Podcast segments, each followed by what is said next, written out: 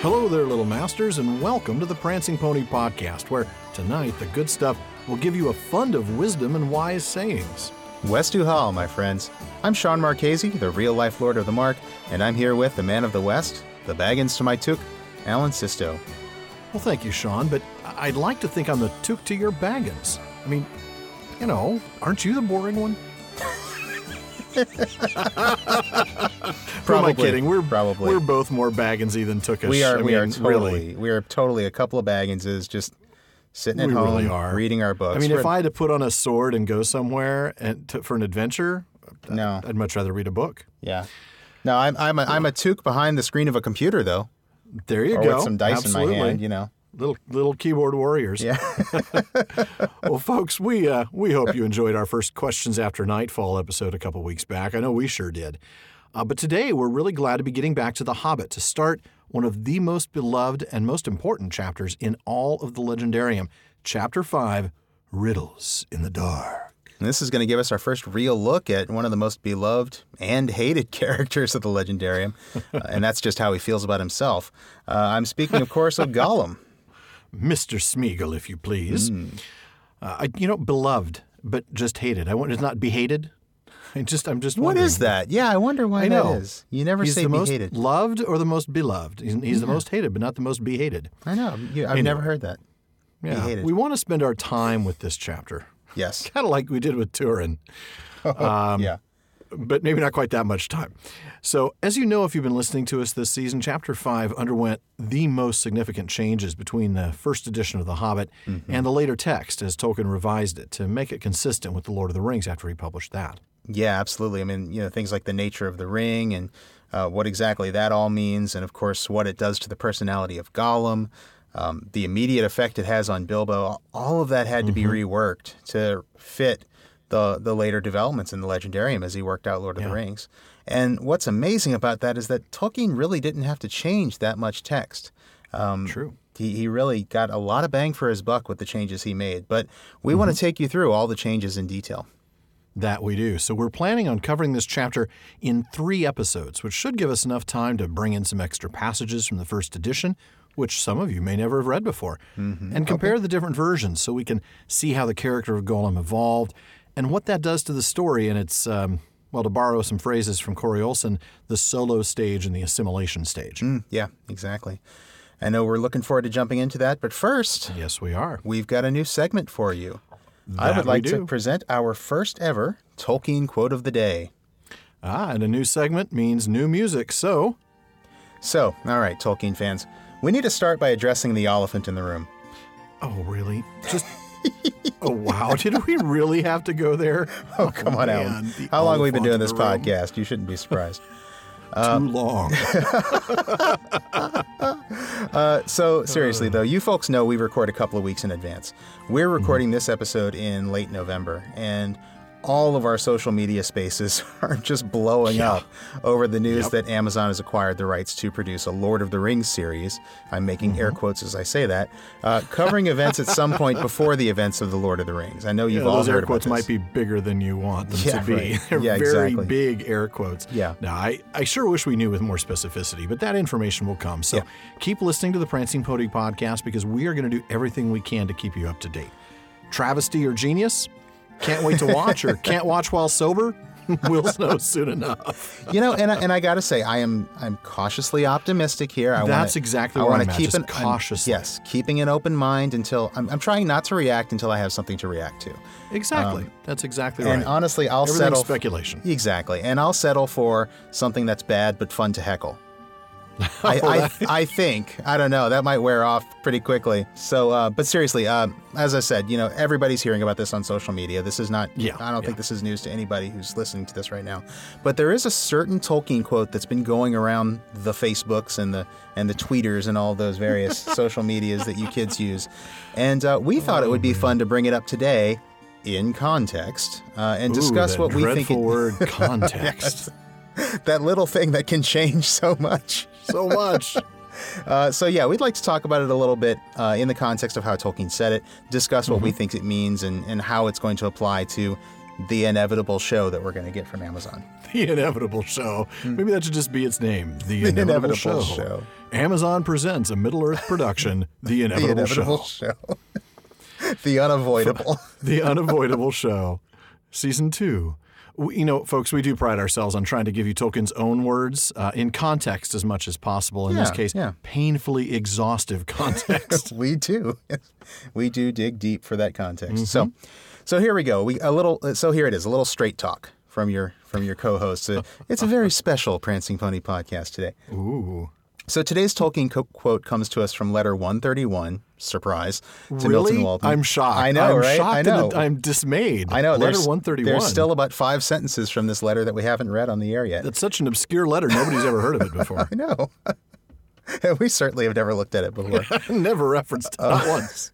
But it's near the beginning of that letter when he's explaining to, to Milton Waldman what his intentions were in creating the mythology. Oh, yes, this quote And quote. this quote comes to us from a paragraph that describes some of the qualities that he wanted his mythology to have. It should possess the tone and quality that I desired, somewhat cool and clear, be redolent of our air, the clime and soil of the Northwest, meaning Britain and the hither parts of Europe, not Italy or the Aegean, still less the East. And, while possessing, if I could achieve it, the fair elusive beauty that some call Celtic, though it is rarely found in genuine ancient Celtic things. It should be high, purged of the gross, and fit for the more adult mind of a land not land long now steeped in poetry. Hmm. I would draw some of the great tales in fullness, and leave many only placed in the scheme and sketched. The cycle should be linked to a majestic whole, and yet leave scope for other minds and hands, wielding paint and music and drama. Absurd. Uh, Boy, now that- that is, yeah, that's certainly made the rounds, or at least Oh, the last it- line. certainly that last sentence has been going around. That you know, other minds and hands. People people love to to latch onto Yeah. that, and that's what I that's why I really wanted to bring this in. Um, yeah. That final absurd has puzzled readers, I think, for a while. We'll get to that Sure one in a moment. I, I really want to talk about the rest of the quote first. Um, Mm-hmm. I, I think what you know, as we said, you know, people who are in favor of the show, people who who who like um, you know all the adaptations doing the things that they do, and the, you know people who are into fanfic Mm-hmm. and things like that, often use the other minds and hands quote as evidence Right. that Tolkien would like the idea of people taking his ideas and making new stories out of them. Um, now. Hey, look! Uh, I know that we've we've got listeners out there who you know who are into fanfic. Some of them write fanfic. Mm-hmm. Write it, yeah, Um, exactly. That's that's cool. You know, um, it's not it's not something that I really gravitate towards. Um, I'm not you know I'm not trying to say No. anything about it. Um, Yeah, it's not derogatory towards No. those who write it or those who No, enjoy it. no, The- not at the all. fact is, I still haven't read everything Tolkien's written, so until I and do, that's I'm- and that's exactly it. Yeah, there's so much there, Yeah, and so much I can just keep diving back into his work. So uh, it, it's not something that's ever really appealed to me. Um, but you know, hey, folks out there who To like each it, you know, own, yeah, that's right. power to you. I think it's great. But I think you know, as we're thinking about this from the perspective of, of a new series that's coming out, I think we do Mm-hmm. need to take this idea in context with the rest of the paragraph, and I think Yeah. um, understand what it means for people making the show. In other words, um, if Tolkien is okay with this, based on this other minds and hands quote, then what criteria does it have to have in order to stay true to that? You know, Hmm. what criteria would it have to have to? Oh my goodness, this could be a whole episode. I know, right? That- that's all we're going to talk about tonight. Sorry, No, you didn't. You didn't know that, did you, Alan? That's No, I'm- right. I'm Total joking. surprise. I'm joking. You know, I, by the way, I want to tell you exactly what it means to the people making the show. Absolutely nothing, because they well, because they're not going to. Yeah, they're not they going to don't care. No. they've spent their two hundred fifty million dollars plus the however much it's going to cost per season. Yeah, I think yeah, I've been reading yeah, you're- you're right, One hundred fifty you're right. a season is what they're estimating costs to be. That means a five-year show will cost a billion dollars. A That's billion dollars. Yeah, crazy money. that is. But anyway, well, um, and that's yeah, you know I- that's I the thing. I, be I mean, good to not to not to beat this horse too much, but you know, I've had friends come to me and say, "Oh, you know, what do you think about the news?" You know, friends who are not as big Tolkien fans as I. am. Right. What do you think of the news? And you know, I'm kind of cautious about it. And they say, Yeah. "Well, you know, well, don't don't worry. Come on, Amazon knows they can't screw this up." But but what does that mean? Do they? What is? Yeah. I mean, what does that mean? Screw it up. I mean, if they get a commercial success, they're going to consider themselves to have not screwed up. Exactly. But from Yeah. my They'll perspective, make money on this, no Yeah, doubt. exactly. From my perspective, not screwing it up means making something faithful. that is Yeah. faithful.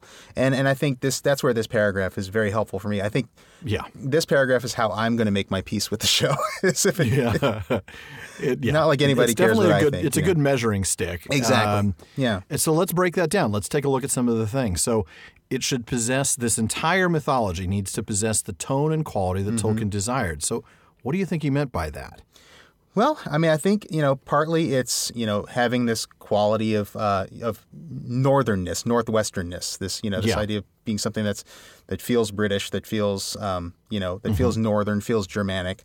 Um, That makes sense, given that this was specifically something he wanted to dedicate to England, my country. yeah, yeah, absolutely. Um, so that that that absolutely and he says, fits. and he says the hither parts of Europe. I think that would include you know the the countries that you know come from the Germanic heritage. Um, You Mm-hmm. know, not so much. Not so much the Mediterranean, um, Right, not Southern Europe or not Eastern anything that's not European.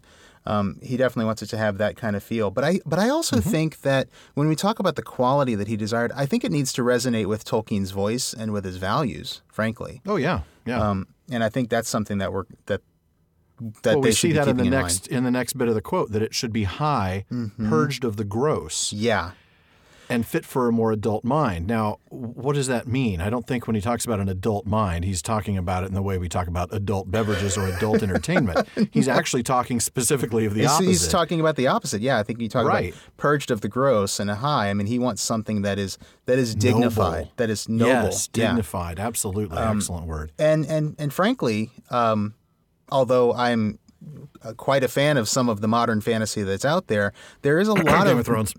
Game of Thrones, and yeah, I mean, I'm thinking that's what you're telling us. I, I, I, do- and I do like Game of Thrones, and I know lots of people Sure, like Game of. Thrones, but it's not Tolkien, and it's it's No, not no. it's not uh, dignified in that way. It's it's No, the opposite of that. And when I read things like um, Amazon has found their Game of Thrones, oh, that gives me chills. I get nervous. Bad yeah. chills. Yeah. I do because it's like I, I, as much as I enjoy that show, and I will continue to watch that show for you know the what is got one more season or whatever it's got.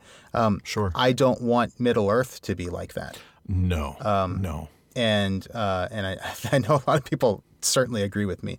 Um, Mm-hmm. I think it's just I, I think if they make it to HBO. Um, Yeah. I think that would be a huge concern, and and I'm not even just talking about you know some of the adult content, but even just like things like the politics and everything. I don't I don't want that in Tolkien. That's not really part Mm-hmm. Yeah, of Tolkien. I, I won't be able to join you in this conversation because I've never watched one, but Okay. uh, I, you know, I know enough about it just from Yeah. from hearing about it. Yeah. But yeah, I mean, it's not just the mere violence or the, the, the you know the gratuitous nudity or Mm-hmm. or sexual content. It's it's just the the whole Just the whole- environment. the whole, tone of the world. You know, Right. It's so much about it's, so it's low about- fantasy, and and that's Yeah. not meant as an insult. It's just meant that this is a story that's more gritty, more down to gri- earth, and gritty, get- and that's exactly what Yeah. that's that's exactly why those of us who watch it enjoy it. It's gritty, it's right, down to and, earth, and that's totally understandable. and it's an I mean, uh, alternative to high fantasy. yes, but yeah. Tolkien should be high fantasy, and and that's and, he key. specifically mentions that here. It Mm-hmm. should be high. Yep. Um, what do you make of this? The land long now steeped in poetry. Boy, that's certainly. I, I, is there a land even now still steeped in poetry? I, I don't know. We're, don't we're such know. a I short attention span culture now. When I think of adult mind, I think you know maybe that it should be mature philosophically. Yeah. You know. Yeah, I agree. From a, it shouldn't be a simple. Uh, Adult as opposed to juvenile. yes, exactly. In the yeah, in, in that sense, in that Right. kind of exactly. mental thought process. Right. Mm-hmm. And maybe when he says steeped in poetry, he just means, you know, steeped in literature, a, a, land that's, you know, like our culture Got a is. culture Got a, that, got a yeah. culture to it. Got a, a, a yeah, exactly. A cultural history, Okay. a, literary history. I think that's that's what I'm thinking of. But Um, then we get to the, the, the, the really key phrase, and yet Mm-hmm. leave scope for other minds and hands, wielding paint and music and drama. Yeah. And that's the one that I'm really not quite sure what to make of all this because, you know, the other minds and hands does come out a lot when people are talking about Mm-hmm. fanfic or when people are talking about some of the changes that maybe Peter Jackson has made. Right, Um, right. And so I think the question is, you know, um, does paint and music and drama, and I guess specifically drama, since we're talking about a dramatic dramatic Yeah. presentation that Amazon's Yeah. going to do, you know, does this include the creation of new narratives? And um, if it does, how new? Does it have to be something? You know, they're saying these are going to be based on Tolkien stories. Well, does that mean there's a you know if there's a sentence about something that happened in you know such and such year of the third age, they're going to write an episode about that and is Make that everything else up from whole cloth. right? Exactly. Yeah. Or or is it going to be wholly new stuff? I I'm not sure, and and I don't know what their plan is. None of us do. Um, it'll be interesting as this plays out to see whether this really has um, has stayed true to Tolkien's spirit here. I don't know. What are your thoughts on this? This, Well, this part I, I think that last line is is interesting. It, Tolkien, as we've said before, usually doesn't use a word by accident, and in this case, I think he doesn't leave a word out by accident. Um, he specifically addresses these three genres. Uh, you know, one is visual with paint, uh, one is you know auditory with music. Uh, then with drama, drama's the, the challenging one. But you notice the absence of the word literature or poetry. that's and that's true. because he is the one who did that. He doesn't. I, he- to me, the absence of those words speaks volumes, and it says that nobody else is to write either prose book, or poetry prose or poetry of this in of this in this cycle or in these cycles. Um, it's one thing to adapt a written work to the stage or to the Mm-hmm. screen, um, and we've talked about how we understand that certain adaptations, you know, would, would require certain sure. modifications. You can go back to our two Yeah, episodes on, the, on the Lord of the Rings and the Hobbit But, films but we to, to also hear about that. right. But we also know that Tolkien was okay with the idea of adaptations. He entertained the idea of adaptations. Absolutely. Absolutely, You've if they got were done right, of, which uh, poor Well, Mr. yeah, Zimmerman. if they're done right. uh, you had a quote, I think, from from one of the letters that specifically mentioned that, right? Um, yeah, there was actually there was uh, it's letter 198 and letter 201 both took place um, at a time, and, and I don't have the book in front of me. I'm not sure what year it was. Um, maybe Okay. if you, maybe if you I can, can look, look for that. I can look yeah, you look for that while. I'm talking. Um, Sure. But letter 201, uh, it, this was and this was basically when uh, a- an animated uh, adaptation was being considered, uh, not Okay. the Rankin Bass that ended up getting made, but some other animated adaptation. Um, letter 2- 201, he did say, I am quite prepared to play ball if they are open to advice, and if you, speaking to Rayner Unwin, To if Rayner, you right. decide that the thing is genuine and worthwhile. Um, he was he was quite okay Mm-hmm. with that. Actually, in letter 198, even he said, "I should welcome the idea of an animated motion picture with Yeah. all the risk of vulgarization." um, and then you know he went on to say, you know, it's not just about the money. Uh, it's just um, you know he would actually welcome the idea. So I think he would have been. You know, I want to mention though, vulgarization there does not mean like all of a sudden his character is going to start shouting profanities. Well, n- Uh, well, yeah, vulgarization just means popularity Popul- amongst the- popularization, the, ordinary yeah, the sort of making it more common, not making the it common- um, not making it folk. profane or obscene. Yeah. Right. There is a difference. It's just because No, vulgarity. no, you're right these because the word vulgar does have a, a, a meaning that synonym it, with profanity is Yeah. different than Yeah, in you're this right. context. You're right. I did like though the, the later in that letter he said that he would prefer that vulgarization. He thought it would be less painful than the sillification achieved by the BBC. Oh, that's right. Yeah, that's right.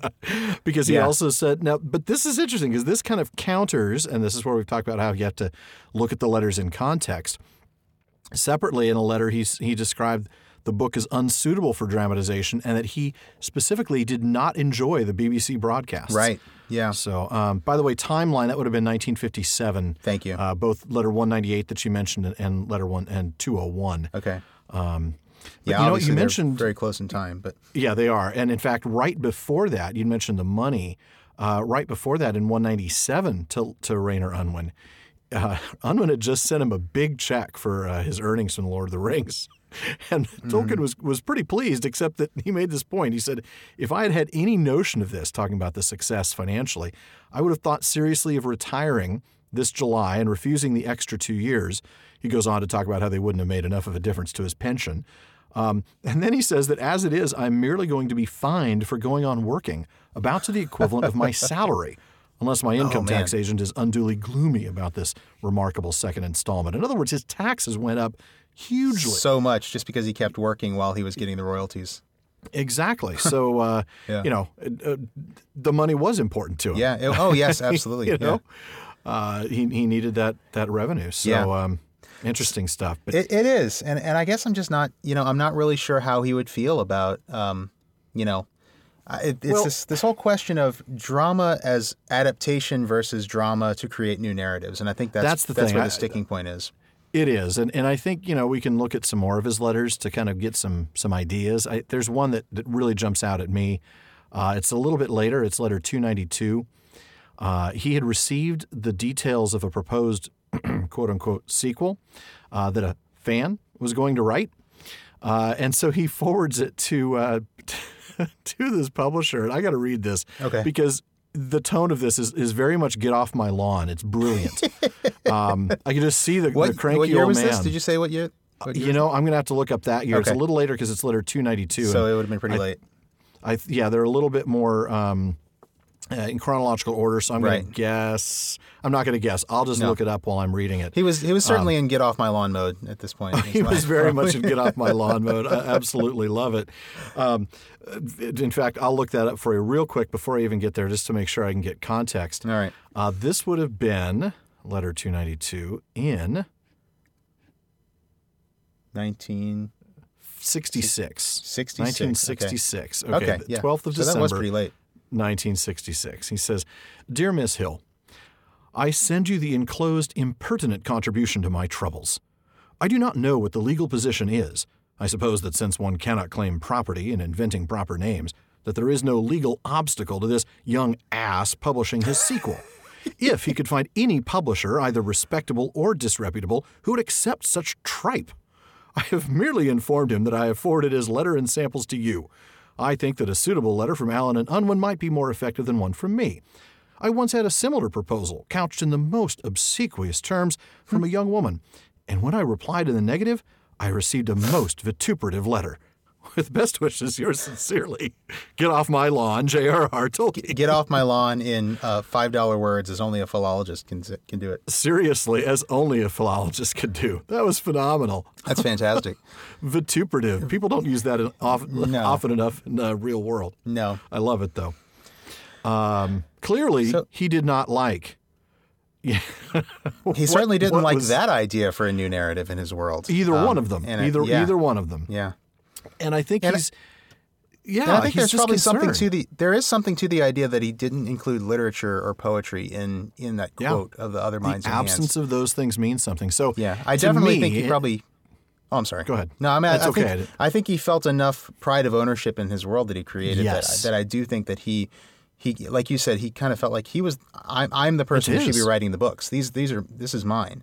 Yeah, um, and and trust me, I've put more time into this than any of you anybody else has. Right. Exactly. Yeah.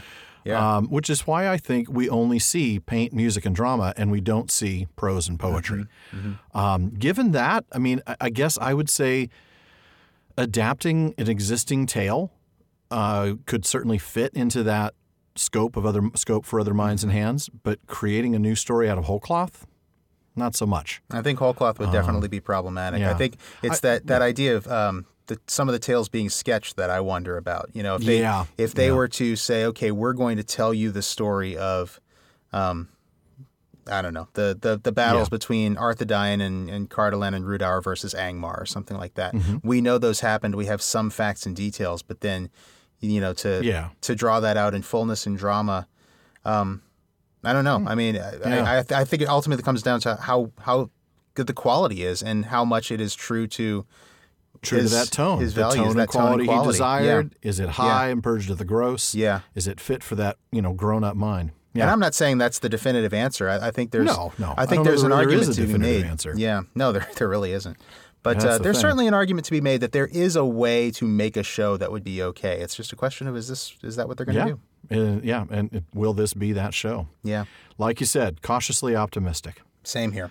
We shall see. Well, that was probably a much longer digression, but now let's go ahead and get on to the discussion. Um, I'm going to have you start with the second paragraph of chapter five. Okay.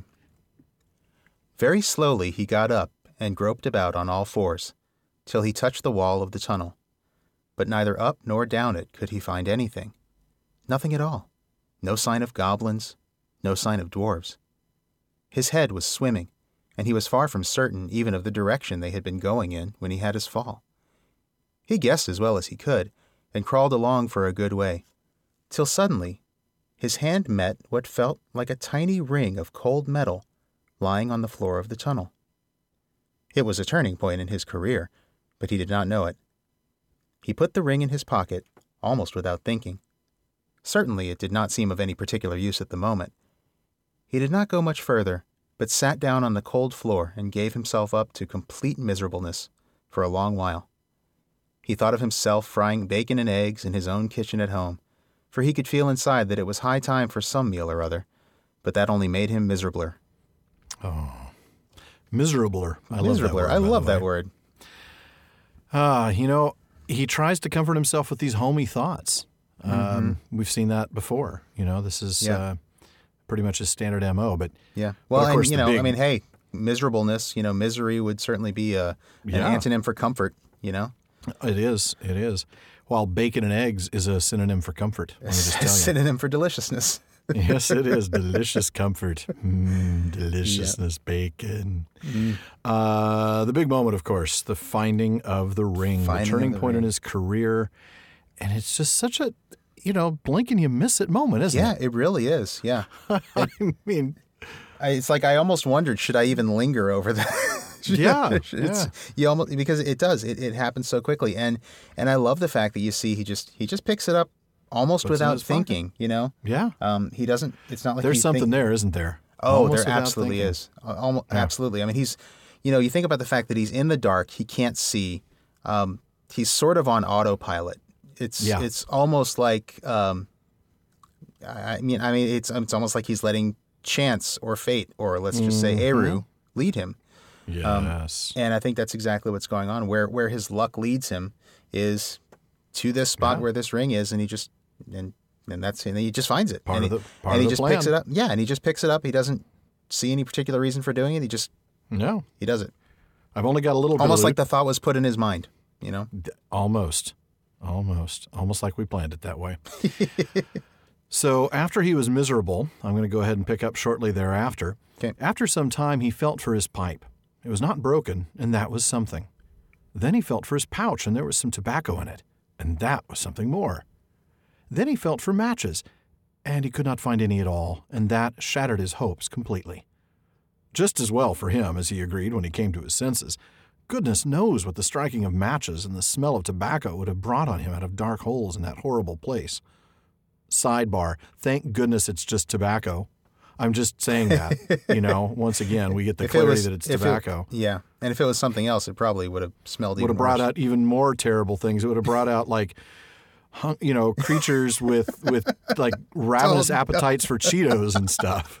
Right. Exactly. Yeah. I oh mean, man, everybody wants his Oreos. Oh, oh, man. sorry about that. All right, coming back into into the moment here. Still, at the moment, he felt very crushed. But in slapping all his pockets and feeling all round himself for matches, his hand came on the hilt of his little sword, the little dagger that he got from the trolls, and that he had quite forgotten. Nor fortunately had the goblins noticed it as he wore it inside his breeches. Now he drew it out. It shone pale and dim before his eyes. So it is an elvish blade, too, he thought. And goblins are not very near, and yet not far enough. But somehow he was comforted. It was rather splendid to be wearing a blade made in Gondolin for the goblin wars, of which so many songs had sung. And also he'd noticed that such weapons made a great impression on goblins that came upon them suddenly. Go back, he thought. No good at all. Go sideways? Impossible. Go forward? Only thing to do. On we go. So up he got and trotted along with his little sword held in front of him, and one hand feeling the wall, and his heart all of a patter and a pitter. Oh, I love that. What That's a great. phrase, by the way. All of a All patter, of a patter and and a a pitter. pitter. I, yeah, I love the fact hmm. you know we would usually think of pitter patter, and I love Right. that he, he inverts it. Yeah. I don't yeah. know and, why. And, and, don't know if he- separates them. It's not just pitter patter, yeah. it's a patter and a, a Patter pitter, and a pitter. Yeah, making them individual really nouns. cool. Really, really neat. Um, we really see a Took moment here, don't we? Oh, absolutely. Yeah, he really steps into that brilliant. that adventurer role. I mean, Yeah, you know, and yeah. you know, he, he acknowledges, you know, what else can he do at this point? But, but um, Mm-hmm. Well, he could sit down like he did before and just uh, give himself up to complete miserableness, which is what he's done true. just a few minutes ago. that is true. And Um, and I, I kind of I love the fact that it he you know kind of holding the sword before him kind of emboldens him to go forward because yeah. it, it kind of you know first of all the blade is confirmed as an elvish blade and I, and I think Yes. we I think we said before well it's in the same horde so it must be from Gondolin I I, I don't I guess I, I think I'd forgotten that it actually says here that it's made in Gondolin Yeah. I had forgotten that too. So I mean, definitely we confirmed as a it's, Gondolin Glade. it's of that make. I mean, Yeah. we, we know it's of that Right. make later on when we see it Right. glowing. So, and right, it does that's here. True. Yeah, but uh, but I, I love the idea that so he doesn't have matches, so he uses his sword to light his way. Um, Yeah. it's I don't know if I'm reading too much into this. Tell me if I'm reading too much into this. But you know, this his modern convenience of matches that allows him to easily light a fire doesn't work Mm-hmm. down here. He has to rely on a magical thing out of the past. Um, Hmm. Yeah, I don't, you know, I don't know that you're reading too much, and- and, you especially know- because matches are sort of an anachronism anyway. That's true. they Um, are they are a little bit. Yeah, I, I think it's end of next chapter that uh, Tolkien mentions that dwarves don't use matches; they still use tinder boxes. Tinder, yeah. And actually, in Lord of the Rings, I, I actually looked Yeah. Sam, Lord I of was, that's what I was thinking yeah. was uh, Sam had a Tinder box. right. So this is um, this is a reference to matches. So that is kind of anachronistic. But yeah, I don't know. I, I like this idea that he has to put aside. Uh, put aside the pipe hoping, pipe smoke, pipe smoking hobbit, and become the adventurer. You know, it's he has to kind of like he has to grow into this Took role, kind of put aside the baggins a little bit, and become this um, this sword Put aside sword the ranger. Yeah, exactly. That's what I was thinking. Become the Yeah. Took you were born to be. I kind of like that. Uh, yeah, no, it's it's a very good point. He does need to become the Took he's, he's born to be here, and Mm-hmm. and he starts to do that. It's really cool to see. yep. Um, but we're going to be give it a little bit of a reminder about hobbits. Why don't you go ahead and take uh, that next section we're talking about here? Okay. Hobbits are not quite like ordinary people, and after all, if their holes are nice, cheery places and properly aired, quite different from the tunnels of the goblins, still they are more used to tunneling than we are, and they do not easily lose their sense of direction underground, not when their heads have recovered from being bumped. Also, they can move very Well, quietly. there is that. there is that. also, they can move very quietly and hide easily, and recover wonderfully from falls and bruises. And they have a fund of wisdom and wise sayings that men have mostly never heard or have forgotten long ago. There you go. Probably from our heads being bumped. Because we don't recover as quickly from that. No, You know, when I first. Bil- Bilbo's out of concussion protocol. right. Your- For those who watch American football, you'll get that. Yep. But I don't know. I Ah. love I love this little description of hobbits because it, it almost seems like hobbits were bred to be the perfect creatures for finding Yeah. the ring underground in this precise Yeah, situation. absolutely, if doesn't If you it? were to bred to, to breed a race to go Yeah. find the ring after Gollum took and to not try to take it for themselves. and to not try to take it for themselves, it would be the hobbits. you know, it's it's it's certainly seeming uh, to be no accident. Yeah, That he's quiet there. movement, stealthy, uh, and incredible recovery. I mean, Mm-hmm. they. I don't know if they have. Do they have a higher constitution in D and D? They should. I don't know. I, I rather suspect they don't. That they're described as fragile and, you know, they probably have low hit points. But here we get the fact that they recover wonderfully from falls and bruises. We've So, got a, we've got at least a couple than listeners who can answer that question for us. Do I'm sure Jeff will tell us right away. Oh, Jeff? If you're hearing this, let us know if hobbits have higher constitution than I, I could go look it up. I, I, Yes. I've got the book somewhere. Um, You by know, the way, I just want to go ahead. I'm sorry. No, I just I, I wanted to just say um, the this idea of the this fund of wis- wisdom and wise sayings that men have mostly never heard. I Uh, love that. It it almost seems like a non sequitur, but stop and think about it, and I think it's a hint to the fact that Bilbo is about to rock this riddle competition. Ooh, I he's think got, you're he's right. got a all little these premonition sayings. here, isn't Yeah. it? Yeah. That's a good catch. I hadn't really thought about that. Mm-hmm. Um, the aside that I was about to make was just that because of the density of this chapter with the riddles, we're going to read a lot more text than we normally read. Oh, yeah, Um, yeah. You know, we, we typically don't read more than maybe a 20, 30% of a chapter's text. We're reading a little bit more than that here because of the coolness of the riddles. Mm-hmm. Uh, so that's part of the other reason why we're going, you know, three three episodes. But uh, Yep. that also means you'll have to bear with us as we read. So. Yep, indeed. Um, we'll we'll skim the next paragraph though. This is one of the lengthier sections we're not reading. Uh, we get that he's he's going down this tunnel, and I love this. He he takes no notice of these passages except for fear of goblins or half imagined dark things coming out of them. Um, his imagination's already starting to run wild, um, and then we don't know how long this takes. I love that. That's a scary true. sort of thought. We don't know. He's hating to go on, not daring to stop. Mm-hmm. It seemed like all the way to tomorrow and over to the days beyond. What a all in the the blackest black, Just this, yeah. lit just- only by the edge of the sword, and, and really you're hoping that it stays pretty dark because if that sword Because if it's up, too in some bright, then you're going to be in trouble when goblins very come around the trouble. corner. Yeah, that's a good point. It's just this sort of this uh, this unending Yeah. opp- oppressive darkness around you. Yeah. You know, and the text doesn't seem to make a whole lot of it. I mean, just those No. couple little hints, but but what a what a what a set of moments for him to continue down this road Yeah, uh, and not giving up. He continues to show that that Tookish side, but um, yeah. And you so know, you get this about the, the the hearing these bats by his ears. At, at first, it startled him, and then it just became too Mm-hmm. Yeah, frequent to bother about. It just you know, Yeah, it's like, whatever, it's another bat. yeah, you don't have time to worry about that. You've got you, you know, Yeah, there's so much you're else trying to figure on. out where you are and where you're going. Yeah, I'm not sure if there's ever a moment where I would uh, think that bats would be too frequent to bother about. I'd still be trying to knock them out of the air. get out! Get out of my face! maybe if you were uh, here in Austin on uh, at sunset when our bats are coming out. Oh, really? Yeah, Austin is known as the Bat City. There's Oh, um, wow. there's a at least one bridge that's famous for having a big colony of bats underneath it, and Oh my goodness. there's a season when at sunset they come out and just Hmm. yeah fill the sky. Is there a season when you can get a hunting permit? Sorry, Probably not on the bats. bro. They're kind of a local be- treasure, Alan. I'm sorry. Uh, local creepy treasure. that I've not that I've not seen in ten years of living here because you know it's just it's it's there. It's one of those things you don't do if you live here. right. You do you Rats with wings. Rats with wings, flittermice. Flittermice. There you go. Boy, that takes me back. Yeah. Uh, but no more going back. I'm going to go forward. No, so bring- he bring uh, us- just like just like Bilbo, right? So he trips. He, he splashes into some cold water, and um, he so he knows that there's uh, some sort of a lake. And here we go. So it is a pool or a lake, and not an underground river. He thought. Still, he did not dare to wade out into the darkness. He could not swim, and he thought too of nasty, slimy things with big, bulging, blind eyes wriggling in the water. There are strange things living in the pools and lakes in the hearts of mountains. Fish whose fathers swam in goodness only knows how many years ago and never swam out again, while their eyes grew bigger and bigger and bigger from trying to see in the blackness. Also, there are other things more slimy than fish.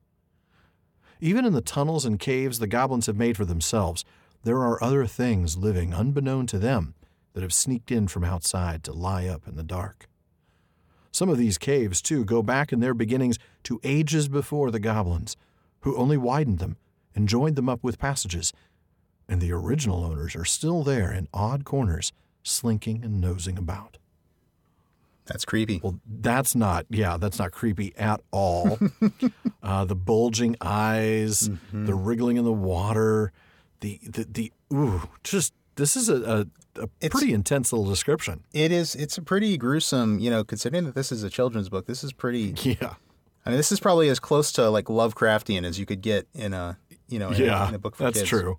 That's true. It's not it's not very close, but uh, it's certainly a moment I don't of know. terror. It, it just I don't know. There's something about it. The the sliminess and the the, the blind bulging eyes. blind eyes. Yeah, I don't know. It's Ooh, I know, know it's and- it's still a wide gap, but still I don't very know. wide gap. But it's you're right. It is the first kind of genuine moment of terror that he's Mm-hmm. trying to, I think, instill in a in a reader, even a young reader, Yeah, uh, who's identifying with Bilbo and realizing just what kind of situation he's in, he's really Yeah. in. yeah. Uh, but boy, the original owners, um, I think we might find out who one of those is, possibly. I don't know. What do you think? Uh, possibly. Yeah. I don't know. Do you, do you think Gollum's maybe one of these original owners? I don't he know. might. He might have Depends been at one point. Yeah, I mean, it, he's been in there a long time, as we'll talk Yeah. about. Yeah, Um, and we don't really know when the goblins got there. That's the I don't thing know. we don't. I- Not this group of goblins, at least. Yeah, that's true. I don't know. I have some ideas about the original owners that uh, Yeah. that, that might come up in uh, in a in a In mailbag Lord of the segment a little later today. Oh, in a mailbag segment. Okay. Yeah. Oh, Lord of the Rings. I know. Oh, I know who you're thinking of. Yeah, you know who I'm thinking Yeah, about. I, I thought about that one too. Yeah, I did.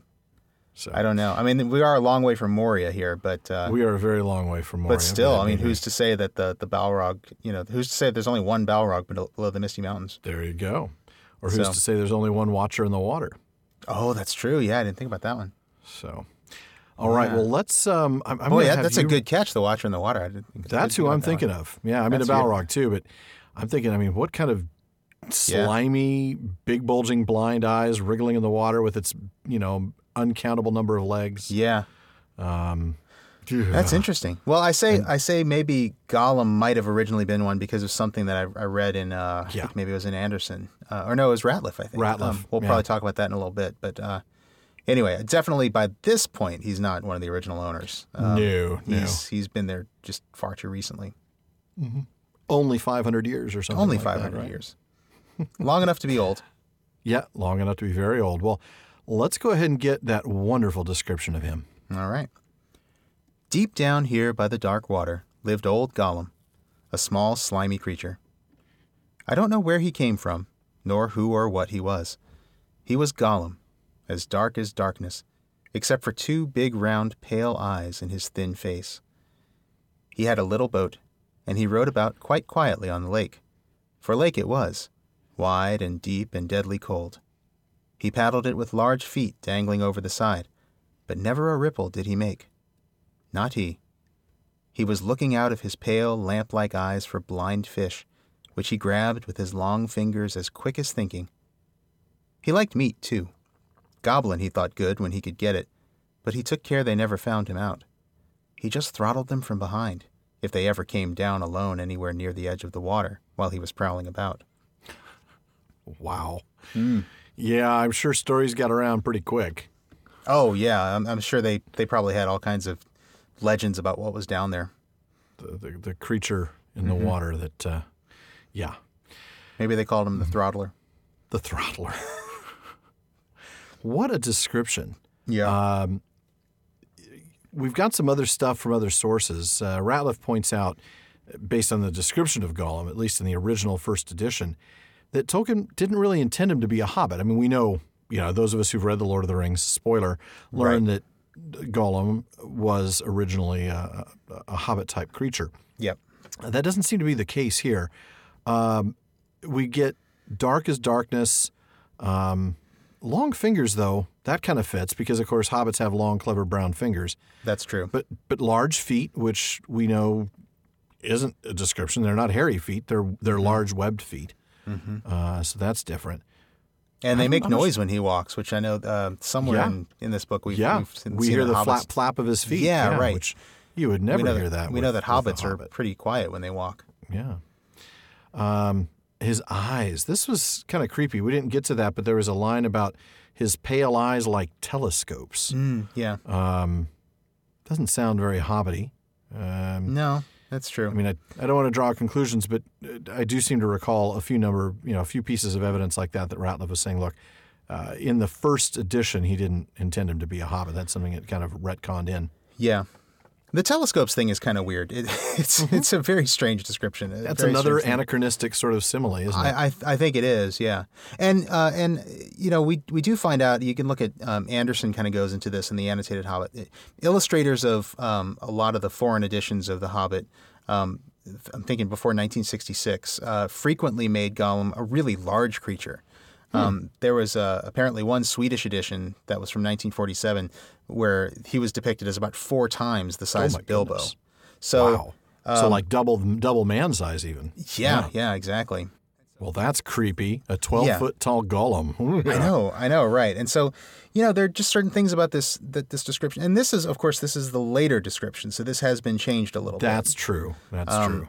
But, but yeah, originally, he just he doesn't. Rateliff doesn't think that he was originally meant to be a hobbit. I guess I'll just kind of kind of put it at that. Well, yeah. I mean, the small slimy creature that was not part of the first edition. Right. Um, The thin face, thin face. Yeah, that was another one that wasn't. Yeah, Uh, I'm trying to remember some others. I, I tried to highlight those, but yeah, uh, those are the big ones that come out. yeah. And I think Rateliff did speculate that you know maybe Tolkien's original intention might have been that Gollum was one of those original owners. You know, um, Yeah. Yeah, that seems to be a better fit. still there in odd corners or one of the other Right. things that sneaks in from the outside. Sneaked in from the outside. Um, yeah. Whether that's the case or not, and Rateliff he admits it's unclear, but it certainly seems like more like a possibility. Rateliff just says Sure. that he is clearly not a Hobbit in the original. Right, right. And you know what? He's really not a Hobbit in the Rankin Bass cartoon, is he? Which, you know, even though that came out after The Lord of the Rings, where they know that he descended from hobbits, they still turned him into some sort of frog monkey. yeah, that's true. That's true. Um, but you know, it, it, it was only later, really, um, as they started as he started developing Lord of the Rings, that Rateliff said that Tolkien had the idea to make Gollum a hobbit. Mm-hmm. And uh, here's a quote from Rateliff: He subsequently very skillfully inserted the new idea into the earlier book through the addition of small details in the initial description of the creature. And I think we just pointed out a couple of those: the the fact that he's a small, slimy creature, mm-hmm. and that he mm-hmm. has a thin face. Yeah. So. Yeah. Very and, interesting. And, yeah, and I know that there was also a letter, um, a 1963 letter to Allen and Unwin that Tolkien said that Gollum should not be made a monster.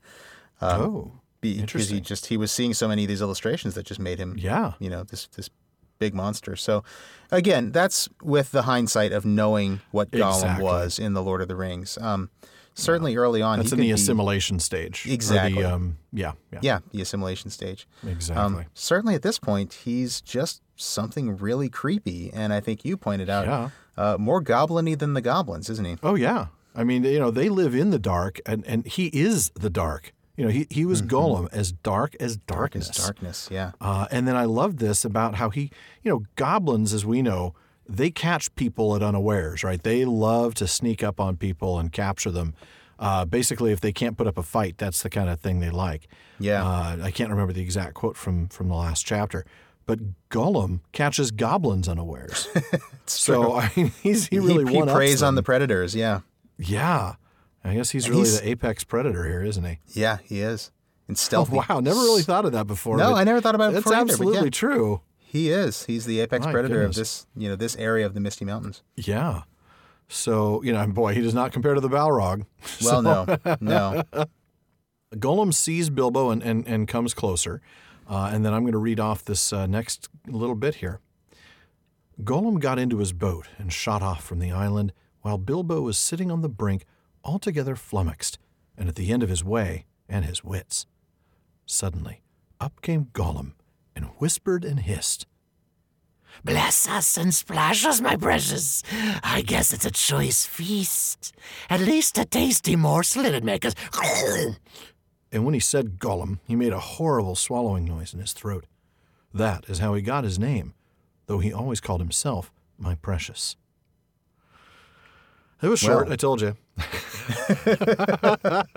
uh, but you got that epic Gollum in there. That was Ooh, that was lovely. Uh, that was that was fun. I'm, I'm still wiping stuff off the mic. I'm and I'm and I'm just to make it clear to everybody, I'm referring to the actual Gollum noise that you made as opposed to yes. your, your Gollum voice in general, which was also quite epic, my friend. Oh well, thank you, sir. I'm much much obliged.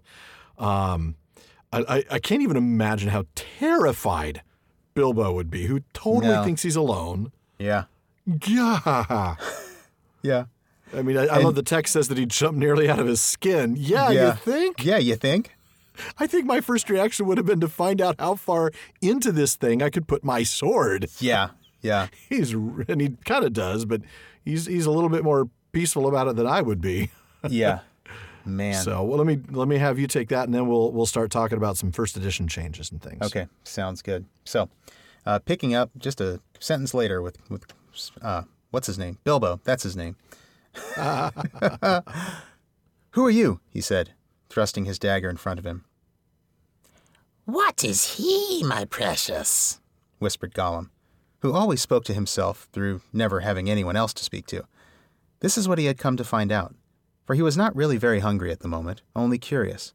Otherwise, he would have grabbed first and whispered afterwards. Hmm. I am Mr. Bilbo Baggins. I've lost the dwarves and I've lost the wizard, and I don't know where I am. And I don't want to know if only I can get away. What's he got in his handses? said Gollum, looking at the sword, which he did not quite like. A sword, a blade which came out of Gondolin, said Gollum, and became quite polite. I like your Gollum voice, by the way. Well oh, done, may thank I say. Um, of course, he became polite. He's got a sword yeah. pointing at him for crying out loud. yeah, exactly. Um, yeah. Before we get into that, though, I realized, and, and I meant to do this when I said Gollum earlier there's a little bit of an etymology, if you will, of, of Gollum's name, isn't there? Oh yeah, and that's what we get yeah. with the. That's how he got his name. Right. Yeah, that, that horrible swallowing noise. Although yeah. uh, I think uh, Anderson actually pointed out an, another interesting inspiration in uh, in mm-hmm. Old Norse, um, oh, which of is course. which is very interesting. Uh, there's an Old Norse word uh, gull, G U L L, which means gold. Um, Okay. and in some of the really old uh, Old Norse manuscripts, it's spelled gall, G O L L.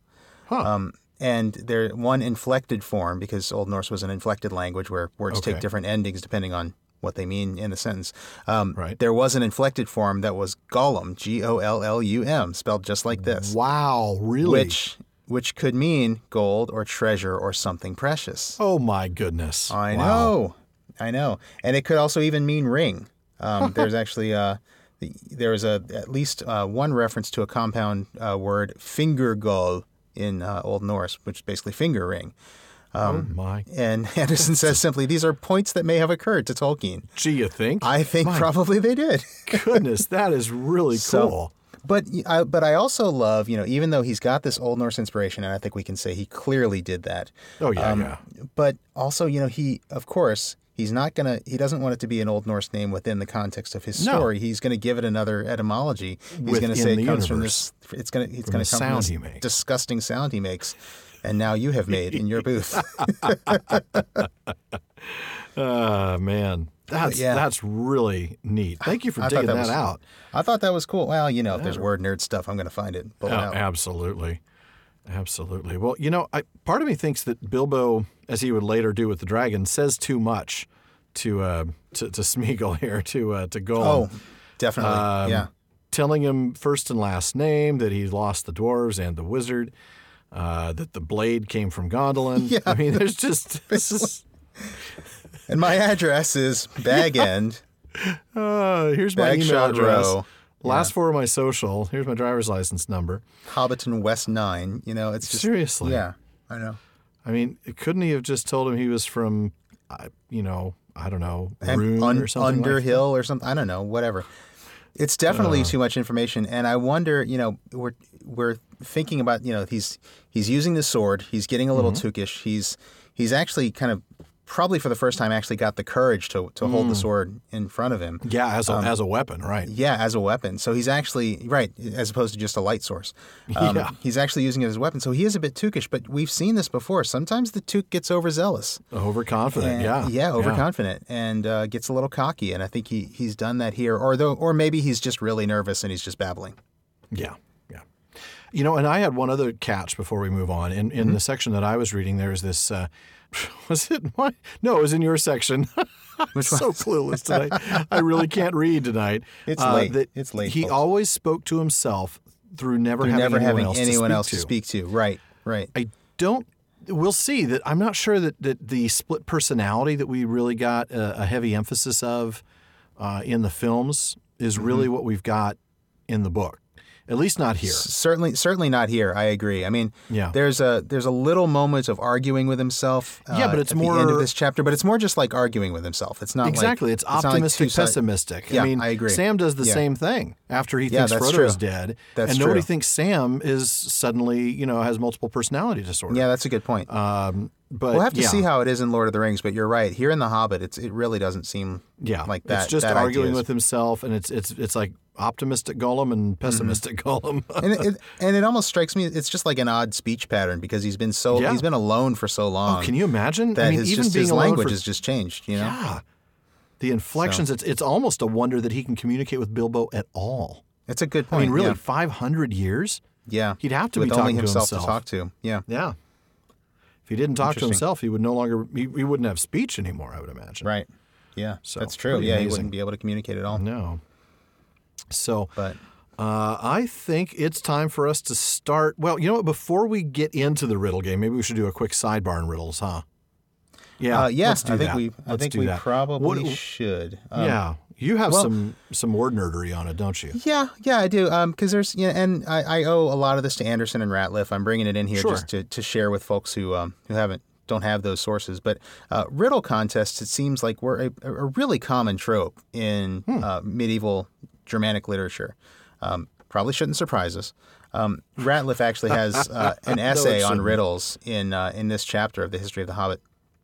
And he mentions uh, other wisdom exchanges and question challenges in medieval literature. That's Rateliff's quote, with Oh, Yeah. a really long list that covers most of a pretty big paragraph. I mean, Yeah, and, it, and yeah. it's it's really everywhere in the kinds of sources that that we usually think of when we think of Tolkien. I mean, um, the Elder Edda and the Prose Edda, you know, the two Mm-hmm. Right. uh, the two uh, old, I I guess Icelandic Old Norse Yeah, sources, Norse. um, the uh, the Old English sources. Um, there's even non-Germanic sources like uh, like of course the Finnish uh, Kalevala. Um, th- there's in the Bible, uh, in Yeah, ancient Greek yeah. mythology. There's the riddle of the Sphinx. Uh, really, just everywhere throughout mythology. And so Tolkien is really playing on a very old trope here with this idea. Yeah, yeah, he is.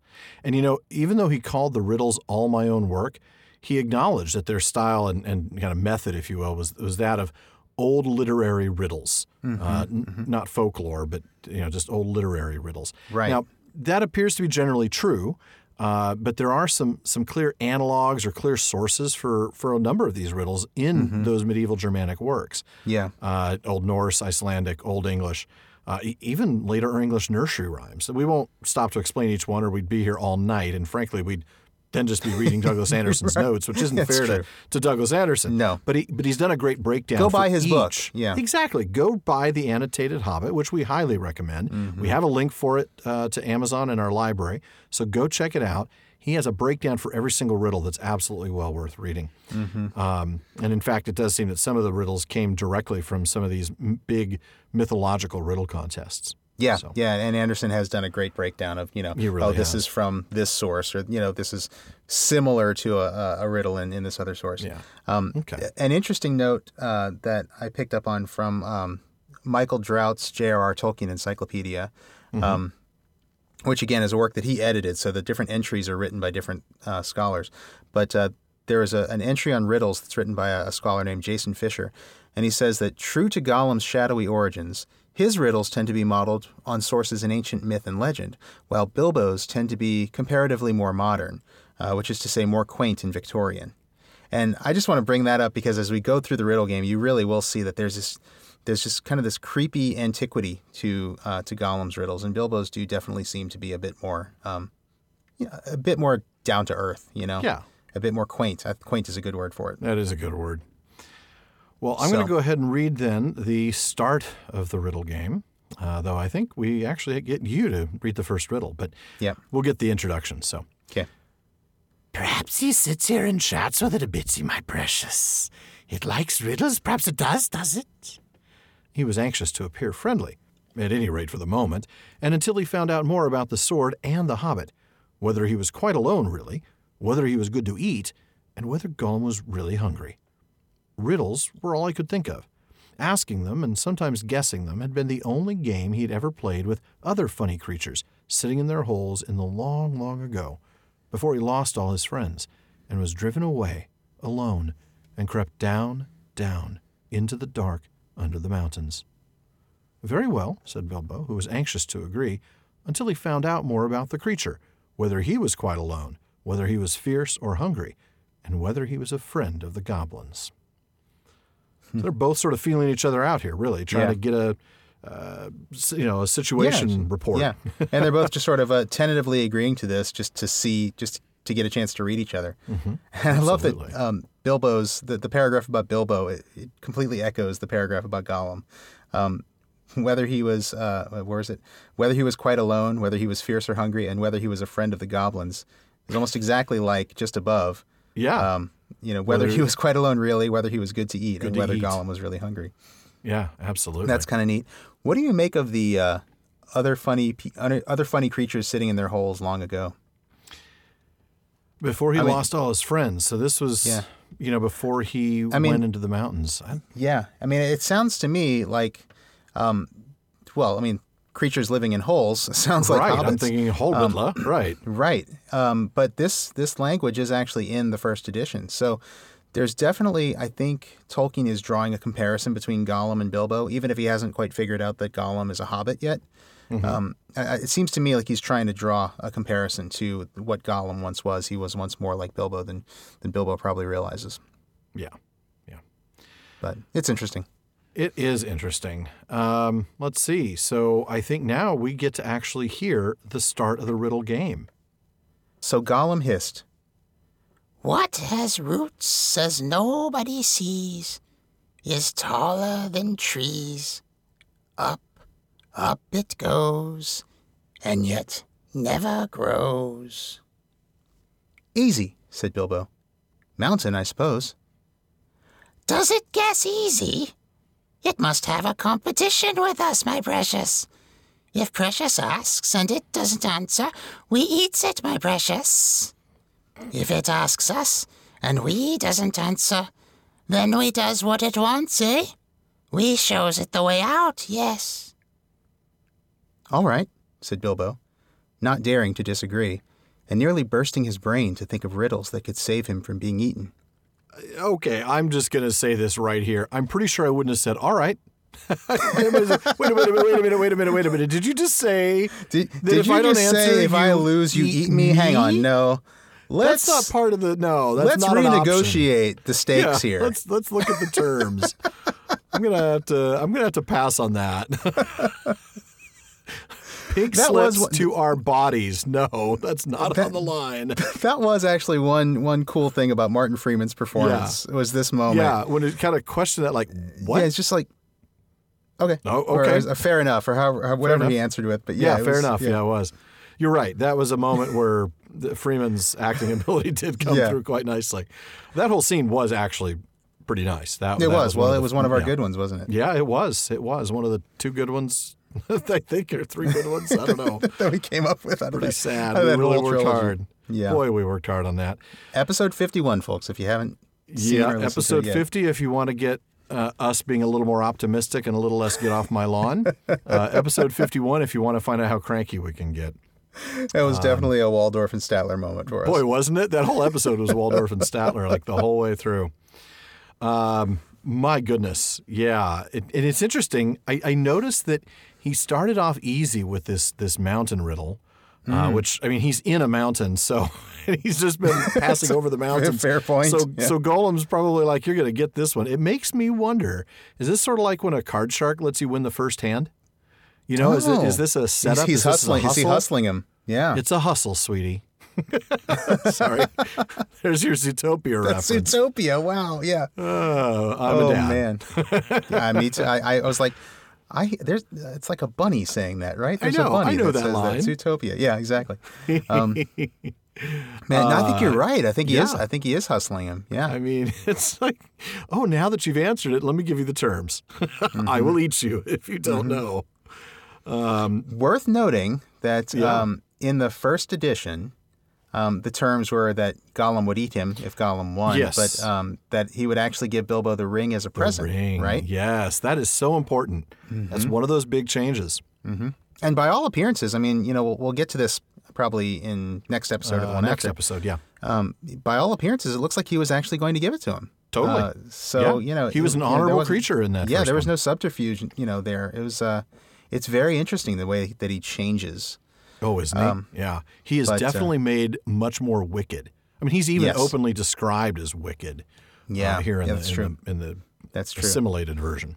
Yeah. Well, and that was and that was necessary because you know after Oh, Tolkien yeah. had decided what the ring was, it had yeah, to have the influence of that ring. influence. Mm-hmm. Absolutely. Yeah, you, you couldn't get away with having him be a nice guy after having Mm-hmm. possessed the ring for 500 years. Right. Right. So, uh, well, we actually we won't.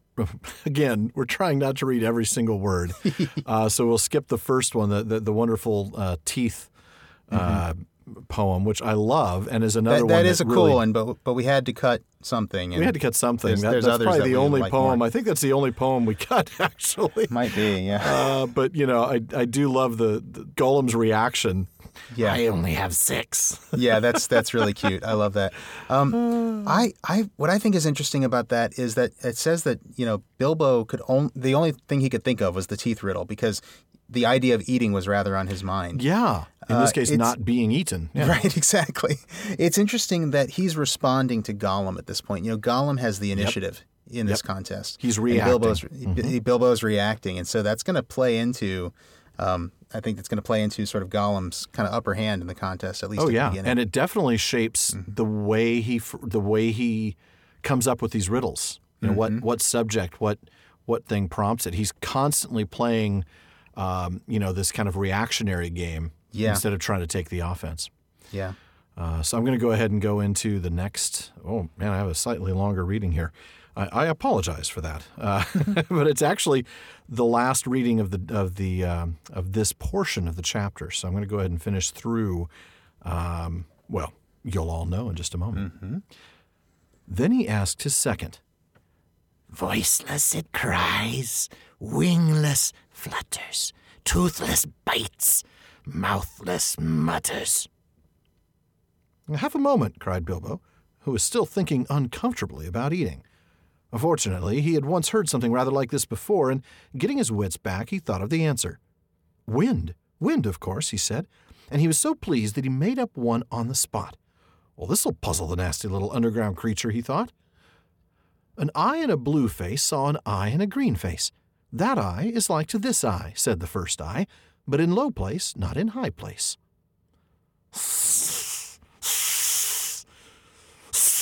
said Gollum. He had been underground a long, long time and was forgetting this sort of thing.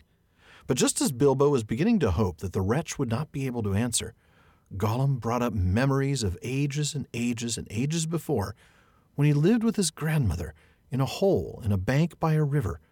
"S, My precious, he said. Sun on the daisies, it means it does. And there you go. Good guess. There you go. Very good guess. and I love that particular poem. That's a cool one. Yeah. It really is. There's I- there's so much to up- it. There is. And Before we talk about it, I want to pick up. I, I want to point out one thing I just noticed on the wind riddle. I was just talking about how Bilbo is reacting to Gollum and the threat of being eaten with his teeth riddle, but mm-hmm. then Gollum is actually reacting to Bilbo's teeth riddle by talking about the toothless wind in this riddle. Ooh, yeah. So I, th- you know, I hadn't while- caught that either, but that's a good point. I just now caught it. I, I was thinking all along that Gollum's got the initiative in this whole thing, but I realized that this riddle is a response to the previous one. Yes, so maybe there is. is a little back and forth, a little bit more back and forth than I was thinking. yeah, yeah. So I just thought that was kind of neat. But yeah, the the Daisy riddle, I just I love that. this that is one. a classic. it's great that he just made it up on the spot, um, and that reminds me of uh, the the back way back in chapter one. Uh, remember that Mr. Baggins is not so prosy as he liked to believe. Also, Yeah. that he was fond of flowers. And here So we here we get a. Mm-hmm. flower, a flower one. I also think we get a little bit of a of a of a moment where we get to pity Gollum. Uh, you know, this idea that the ages and ages before, when he lived with his grandmother in a hole in a bank by a river that was outside, where he where he understood what the sun on the daisies was. Yeah. Um, you know, I I think we had a, a moment like that earlier where we started to feel a little sad for him. It was when he talked about playing the the riddle game with other funny creatures sitting in their Yeah. holes before he lost And all here- his friends and was driven down alone. and here another reference to his previous life when he lived in a hole. Yeah, yep, absolutely. Another another uh, Hobbit reference. I think another hint to Gollum's nature, and and again, this was also in the first edition, so um, Yes. maybe not necessarily a Hobbit at this point, but no. um, definitely, I think drawing some sort of comparison between Bilbo and Gollum, trying to show us a little similarity there. Well, and just the fact that he plays the riddle game, it- there's there's some commonality. Mm-hmm. There's some there. similarity there, yeah, Yeah, and they know you- a lot of the same riddles, which uh, Clearly, I think Gandalf observes in uh, in Lord of the yes, Rings. yes, he does. I, I Um, recall that. That's an excellent point. Yeah, I, I would like to talk a little bit about um, about Daisy, about the word Yes, Daisy. the- that's the what I was hoping you would do. The yeah. eye, yeah. Um, there's a an interesting thing about the etymology of the word daisy. It actually comes from uh, Old English, and I'm probably going to butcher this, but uh, Deus ea, uh, Okay. which is day's eye. Ah, yeah. Apparently, it's and and really, honestly, day's eye looks this looks a lot like Daisy anyway.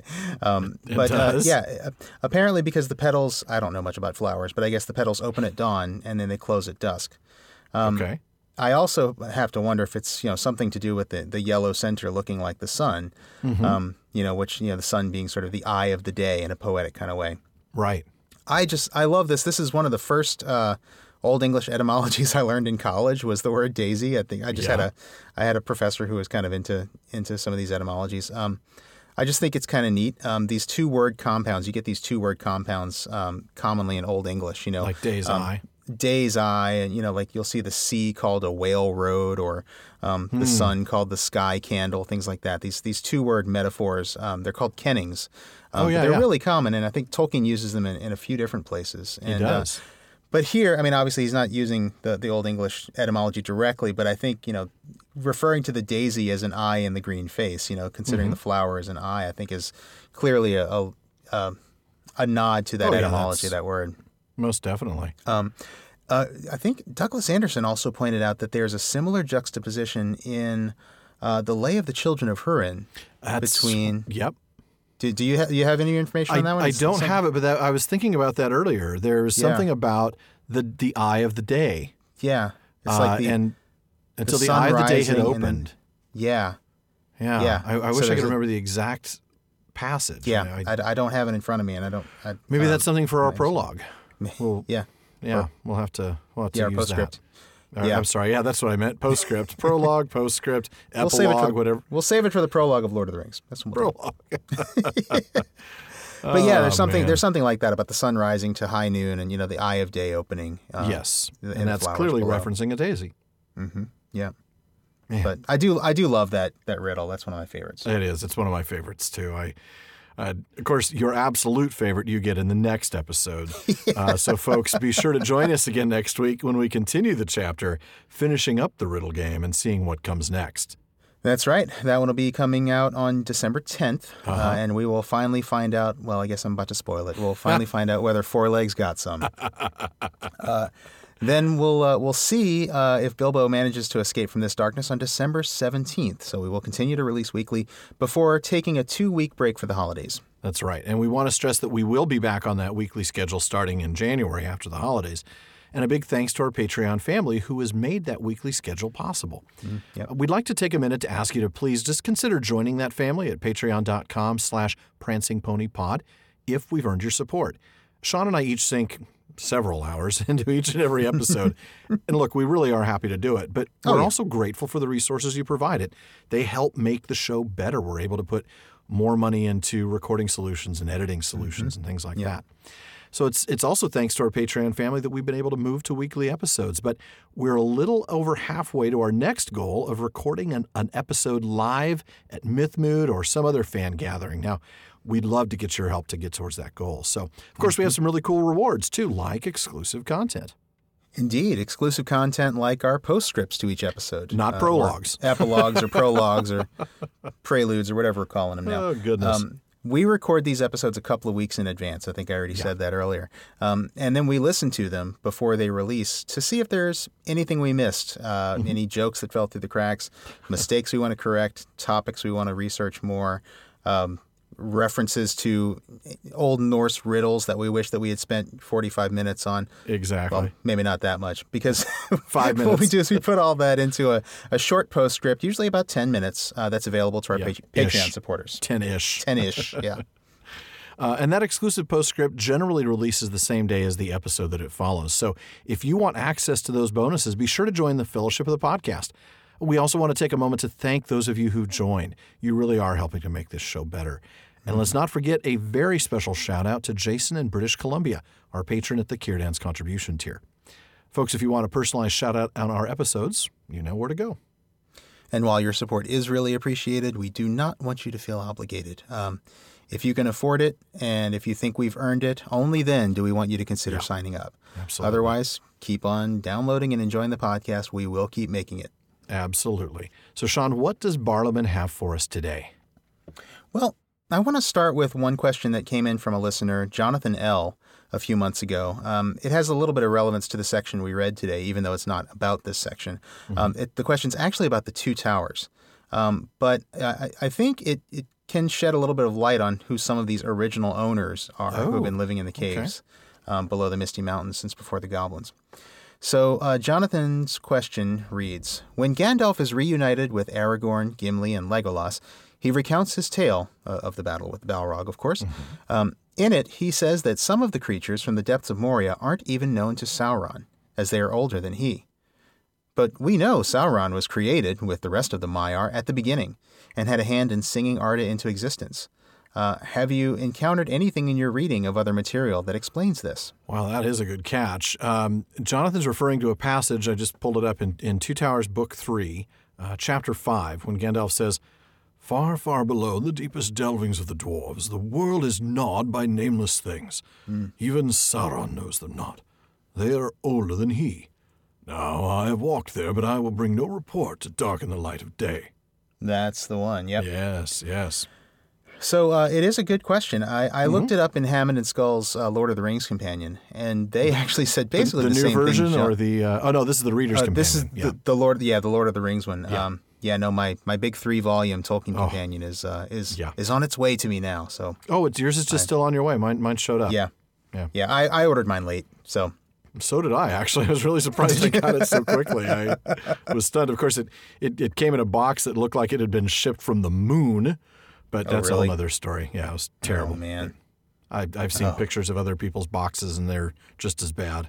oh wow, oh man. Well, Anyway. I, I should have mine soon, but The books were fine, so. um, oh, that's that's what that's what matters, I suppose. Yeah. But uh, but yeah, I mean, they basically say the same thing that Jonathan says. They say, but Sauron is a Maia. Nothing should exist in Middle Earth that is older than he. Uh, they go on to say the phrase is probably rhetorical. In other words, you know, Gandalf doesn't mean it literally. Um, he's just he's just using it to sort of kind of make a point. They're really old. They're really really old, and I mean Hammond and Scull are some of the top Tolkien scholars out there. So it's probably as good an answer as we're going to get, and it and it does make sense based on what we know about Sauron. Um, but but I do think it still begs the question: Well, if it's not meant literally, well then what does he mean? What you know what Right. point is he trying to prove? Yeah. And I think where I've come down on this is I think we can probably speculate that these nameless things are other, probably Maiar uh, or some other kind of spirit that we don't have a classification for, but who Oh, have yeah, been yeah. evil longer than Sauron. Um, remember that Sauron was originally one of the Maiar of Aule. So he must have entered into Arda in the beginning on the side of the Valar and probably did some some work for the side of good. He probably worked for Aule in the creation of Arda and was seduced by Melkor later on. Um, I Quite think these possible. nameless I, I think these nameless things are probably Maiar who had been with Melkor longer. I'm thinking, you know, maybe of some of those that attuned themselves to Melkor during the music, um, and uh, and kind of fell with him. And so when when Melkor entered Arda, I, I imagine these nameless things going straight to the depths to to gnaw at Iluvatar's creation, as Gandalf puts it. Um, and and with respect to Sauron, these are a little bit like you know, like Melkor's old college buddies. You know, he doesn't see them anymore. They're all living in other towns. They're all kind of doing their own thing. So they They're haven't just all met his gnawing new. the world somewhere yeah, else. I'm man. just, I'm just, I'm just kind of gnawing the world, man, down below the Misty Mountains. You know, Uh, part of Phi so- Beta Gnaw. you know, he's friend. He, they're friends with Melkor on Facebook and stuff, but they don't see each other all the time. They haven't met Sauron, who's his new friend Yeah, from work. yeah. Oh, there Um, you go. So it's. I think that's all it is. That's why Sauron doesn't know them. They're not literally older than Sauron No, or no. Gandalf, for that matter. They've just been hiding at the depths of the world for so long that Sauron just doesn't know about them. Yeah. I, I think that's kind of what Gandalf is saying. I don't know. What do you think about it? Well, you know, I I obviously have to agree with uh, Hammond and Scull that it's a rhetorical device. I mean, that's that that's self evident. Um, I you know, part of me thinks that maybe this reference is in regards to location. That that is hmm. these these nameless things below the deepest delvings. They've been there since before Sauron even knew of Moria. That is, their presence here is older than Sauron's presence. That's hmm. maybe that's where where I'm I'm kind of coming down. Um, so their presence there below the mountains is older than Exactly, Sauron's than presence Sauron's in Arda. presence there below the mountains, or oh, even there. Oh, gotcha, gotcha. Sauron's oh, awareness of like his knowledge his of what's going not on. Not his there. existence or his presence in the in the world, but his presence. I feel his presence here his this place. awareness, his uh, Gotcha. his knowledge of what's going on in the Oh, that's a good thought too. Yeah, I don't know, Yeah. maybe hard to say. I mean, it, it, because it's a rhetorical device, it's it's impossible to be you know any more specific than that. But um, Yeah. that's where I land. Yeah, no, that's that's a good thought. I think uh, both a, a couple of options, but definitely, you know, in answer to Jonathan's question, it, I just it's definitely not met literally. It's just No, uh, no. they've been down there for so long that you know Sauron doesn't really have any knowledge of them. Exactly. So thank you for that question, Jonathan. Yeah, good question. And uh, after that one, I, I want to give us a, a little softball to finish up the episode. okay. So uh, both uh, Sean H in Derby in the UK Uh-huh. and Dustin B. I'm really sorry, Dustin. I did not write down where you where you wrote to us from, or maybe you just didn't tell me. But I don't have it here. In Um, which case, Dustin, sorry. Yeah, but uh, both of them wrote over, wrote in over the last few months to ask uh, basically variations on the same question. Sure. Um, if you had a time machine and could go back and ask Professor Tolkien any one or two questions about the Legendarium, Oh, Wow. what would it be, or what would they be, and why? Oh goodness. Um, what do you think? I, I I would rather have those two questions or two comments be able to be stuff outside of the legendarium. Frankly, I, I just have such a an admiration for Tolkien. You know, uh, as as a human being, not just as a as a myth creator. But if I'm if I've got to ask the questions about the legendarium, um, the let's see. I, I, is Feanor really a bad guy? Oh wait, no, I know the answer to that one. Uh, That one's pretty much there on the page. Whack. I, I think the, the obvious questions come to mind. Uh, what happened to the Entwives or who's Tom Bombadil? But the reality is he didn't know the answers to those things. I mean, he Yeah. left certain things mysterious. So I don't know that we could ask those questions And to answer, answer mysteries, right? Yeah. I mean, in other words, would the questions we ask be capable of being answered? If so, then we already have the answer someplace in a letter or through the use of logic and compiling all the things he said. Um, and we've seen we've seen how you know he answered the question of who is Tom Yeah. Bombadil in a letter. You know, he said Yeah. he's uh, his uh, what did? Spirit of the nature, uh, kind of the nature and- and countryside, like, something like that. Spirit of the English something like that. And then he said, you know, uh, he's not he's not improved by speculation. You know, something Right. like that. Um, right. Just don't spend a lot of time thinking about it because it's, it doesn't make it any better. I might I, I might ask him you know I, I would I would acknowledge that clearly the work's not allegorical you you've made that explicit um, but what are what what's your application when when you read your own works how do you see. How do you apply it? What's your applicability to today's reality you know what do, Hmm, what that's do a good one. yeah that would be one question That's a good one. um, I think for me, if I if I had one of those just mystery questions that I would Yeah. just love to ask, it would be, what happened to Tuor and Idril? oh yeah Did yeah did did Tuor end up immortal uh, or serial longevity? Mm-hmm. Um, and did and, and also did Earendel find him? You know, after after Earendel became Yeah. uh, became the Evening that's Star. That's right he went you know, searching for his parents yeah Yeah, but then after, because it, it does say that he didn't find them on his journeys, but then I'm thinking maybe after he was actually placed as a star in the sky, you know, when Mm-hmm. He when he sets at the end of the day, has he has he seen Tuor there in the west? I, I- I that's wonder. awesome I- Tuor and yeah. Idril, I should say. Um, I think honestly that the the other question that I have that's maybe not one of those kinds of questions. I, I've, I feel I've gone back to the Book of Lost Tales a few times recently, and so I've been thinking Sure. about that one more. Um, I really would love to know if Tolkien still thinks of Ælfwine or Eriol still being part of Hmm. the mythology. yeah Um, does he see any way to to link that character um, to the later legendarium? Because uh, you don't think so, but there are there are some places where you know where I start to wonder, and I would just love to know, you know, if he had the time, if he had all the time in the world, would he would he have found a way to link that character back with the the later mythology? I don't know. Yeah. I think of, there's one more that just crossed my mind.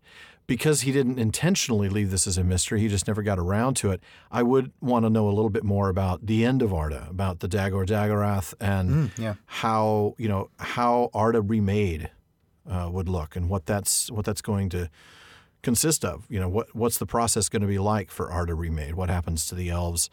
Um, that sort of thing. Kind of Yeah. clarify the end of the world, Yeah. if you will. Yeah, I, yeah. That I think that would be a good one to ask, because I always I just want to sit if- down and just talk with him. I you know, just hang out with him and just chat and have a have a nice pint of bitter, or you know, Yeah. just hang out and talk. The And just Dagor say, you know, Dagorath I- is an interesting one because I wonder, you know, since he he did talk about this being a pre-Christian world, but our world, Right. I wonder if his if his idea was he abandoned the Dagor Dagorath because Because he thinks that the end of the world is the Christian end is of the world. Right. Yeah. I wonder. That would be interesting. um, yeah, I, I would really, I would hope that if I get to ask him these questions, uh, that I can record the answers and put them on the podcast. I'm just saying that would be awesome. But anyway, Maybe he maybe he would record them for us. Uh, maybe speak uh, speak the Lord's Prayer in Gothic to exercise. there you go the to our to our our digital microphones. Yeah. Well, uh, so that was fun. Actually, Dustin did have a, a little follow up to his his version of that question. He also Mm-hmm. said, uh, he said, and if the professor himself were an elf and had serial longevity, where do you think his legendarium would have gone?